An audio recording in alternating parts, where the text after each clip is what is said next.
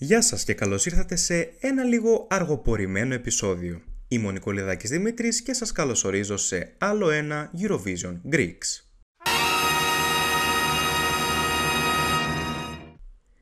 Πριν ξεκινήσουμε όμως θα ήθελα να απαντήσω σε μία ερώτηση που μου έστειλε η Τόνια. Δημήτρη, γεια. Ήθελα να ρωτήσω γιατί ένα γνωστό τραγούδι δεν μπορεί να πάει στη Eurovision. Λοιπόν, Τόνια, ένας από τους βασικούς κανόνες της Eurovision είναι ο εξής.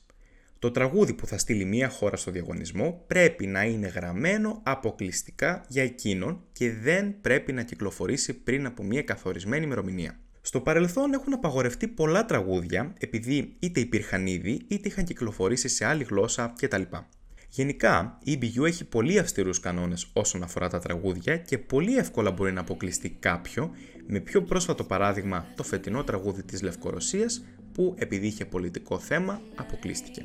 Στο σημερινό επεισόδιο θα μιλήσουμε για μια αρκετά ενδιαφέρουσα και συζητημένη διοργάνωση και αναφέρομαι σε εκείνη του δύο χιλιάδες δώδεκα. Μετά την νίκη του Αζερμπαϊτζάν το δύο χιλιάδες έντεκα, ανακοινώνεται ότι το Μπακού θα φιλοξενήσει το διαγωνισμό την επόμενη χρονιά. Τα προβλήματα άρχισαν σχεδόν αμέσως, καθώς δεν υπήρχε κάποιος χώρος ικανός για να φιλοξενήσει το διαγωνισμό, οπότε οι Αζέροι είπαν «Μμμ, ας χτίσουμε ένα στάδιο» και έτσι η κατασκευή του σταδίου ξεκίνησε σχεδόν αμέσως μετά την ανακοίνωση.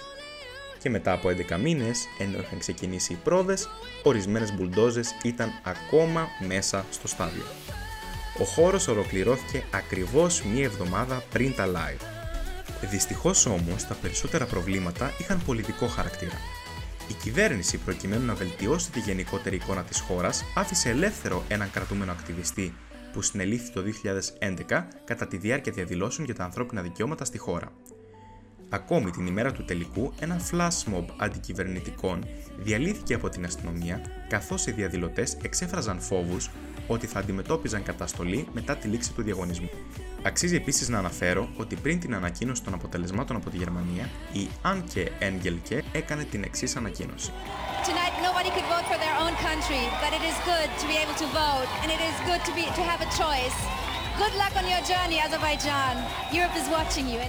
Τέλος, για το διαγωνισμό υπήρξαν και εντάσεις με το Ιράν, καθώς κάποιοι Ιρανοί κληρικοί έκαναν λόγο για αντιμουσουλμανική συμπεριφορά, κάτι που οδήγησε σε διαδηλώσεις έξω από την Ιρανική πρεσβεία στον Μπακού.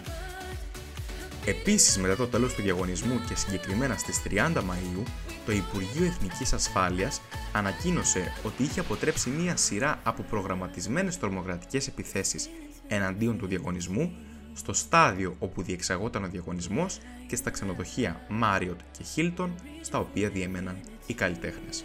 Προσωπικά δεν θεωρώ πως η διοργάνωση του δύο χιλιάδες δώδεκα ήταν ιδιαίτερα καλή, καθώς δόθηκαν πάρα πολλά χρήματα που έφταναν στο σημείο της υπερβολής και το μόνο που πέτυχαν ήταν μια κακή προσπάθεια αντιγραφής του διαγωνισμού το δύο χιλιάδες έντεκα. Όσον αφορά τα πολιτικά γεγονότα, εύχομαι πραγματικά να μην ξανασυμβεί κάτι παρόμοιο σε μελλοντικούς διαγωνισμούς, γιατί κάτι τέτοιες συμπεριφορές μίσους, οπουδήποτε και να εκφράζονται, το μόνο που προκαλούν είναι πόνο και απογοήτευση. Πόσο μάλλον σε ένα διαγωνισμό που προσπαθεί να ενώσει διαφορετικές χώρες μέσω της μουσικής. Αυτό ήταν το επεισόδιο για σήμερα. Ελπίζω να σας άρεσε, αν και ξέρω πως ήταν λίγο βαρύ. Μην ξεχνάτε να μου στέλνετε στο Instagram ερωτήσεις, θέματα για συζήτηση και οτιδήποτε άλλο θέλετε. Ευχαριστώ πάρα πολύ που ακούσατε αυτό το podcast. Ήμουν ο Νικολιδάκης Δημήτρης και εμείς θα τα πούμε σε ένα επόμενο επεισόδιο.